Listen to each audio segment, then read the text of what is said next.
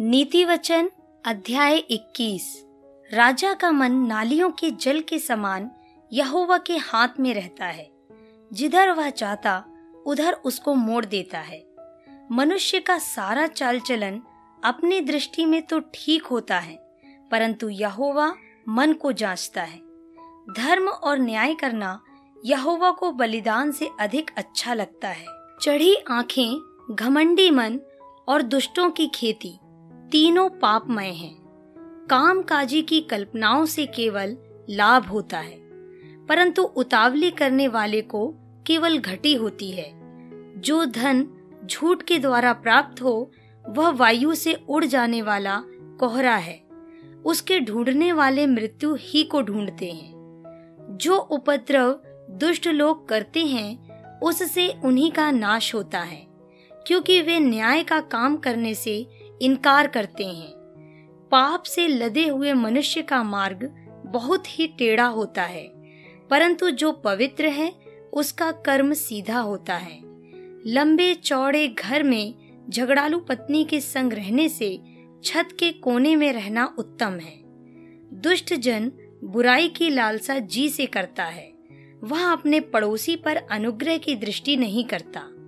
जब ठट्टा करने वाले को दंड दिया जाता है, तब भोला बुद्धिमान हो जाता है। और जब बुद्धिमान को उपदेश दिया जाता है, तब वह ज्ञान प्राप्त करता है। धर्मी जन दुष्टों के घराने पर बुद्धिमानी से विचार करता है। ईश्वर दुष्टों को बुराइयों में उलट देता है। जो कंगाल की दुहाई पर कान ना दे, वह आप पुकारेगा और उसकी सुनी ना जाएगी।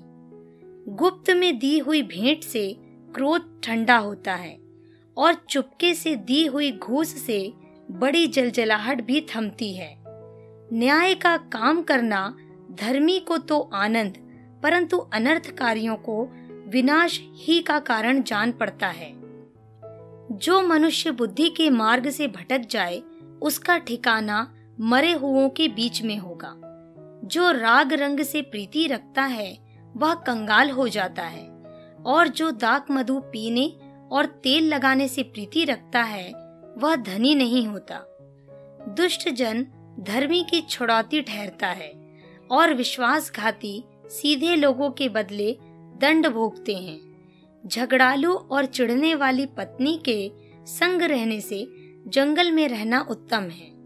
बुद्धिमान के घर में उत्तम धन और तेल पाए जाते हैं, परंतु मूर्ख उनको उड़ा डालता है।